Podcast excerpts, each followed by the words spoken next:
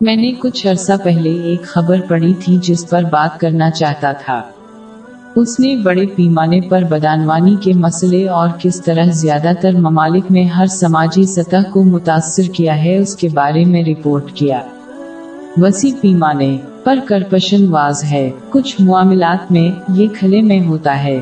معاشرے میں بدانوانی کے پھیلنے کی ایک وجہ یہاں تک کہ اعلیٰ سرکاری افسران بھی اس میں ملوث ہونے کے بعد عام عوام کے بدانوان ہو جاتے ہیں۔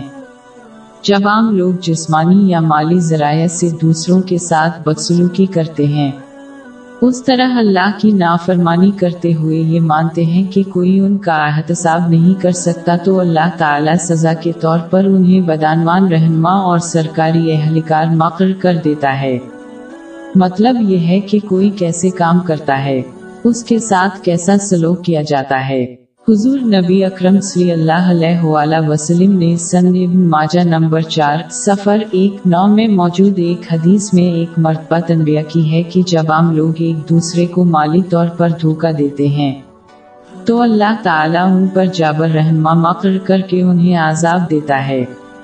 اس ظلم کا ایک پہلو بدانوانی ہے جس کی وجہ سے عام لوگوں کو بہت تکلیف ہوتی ہے۔ یہی حدیث متنوع کرتی ہے کہ جب عام لوگ اللہ کی سچی اطاعت کے حد کو توڑ دیں گے تو ان پر ان کے دشمن غالب آ جائیں گے جو ان کے مال و اسباب کو ضبط کر لیں گے۔ ایک بار پھر یہ بدانوانی کا ایک پہلو ہے جہاں اثر و رسوخ رکھنے والے لوگ جیسے کہ سرکاری اہلکار نتائج کے خوف کے بغیر دوسروں کا سامان لے جاتے ہیں۔ جب عام عوام بدانوان ہو جاتے ہیں تو ان کے رہنما اور دوسرے باثر سماجی عہدوں پر فاض افراد بھی اسی طرح کام کرنے کی ترغیب دیتے ہیں کہ اس طرز عمل کو عام لوگ قبول کرتے ہیں۔ اس سے قومی سطح پر کرپشن بڑھ رہی ہے۔ لیکن اگر عوام بدانوانی کے ذریعے دوسروں کے ساتھ برا سلوک نہ کرتے ہوئے اللہ کی اطاعت کرتے ہیں تو پھر ان کے رہنما اور باثر سماجی عہدے پر فاض افراد بدانوانی کی جرات نہیں کریں گے کیونکہ وہ جانتے ہیں کہ عام عوام اس کے ساتھ نہیں کھڑے ہوں گے۔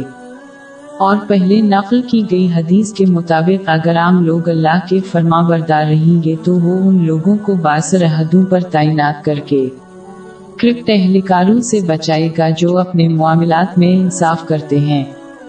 مسلمانوں کو وسیع پیمانے پر پھیلی بدانوانی کے لیے دوسروں کو مورد الزام ٹہرانے کی نادانی کا راستہ اختیار کرنے کے بجائے اپنے طرز عمل پر صحیح۔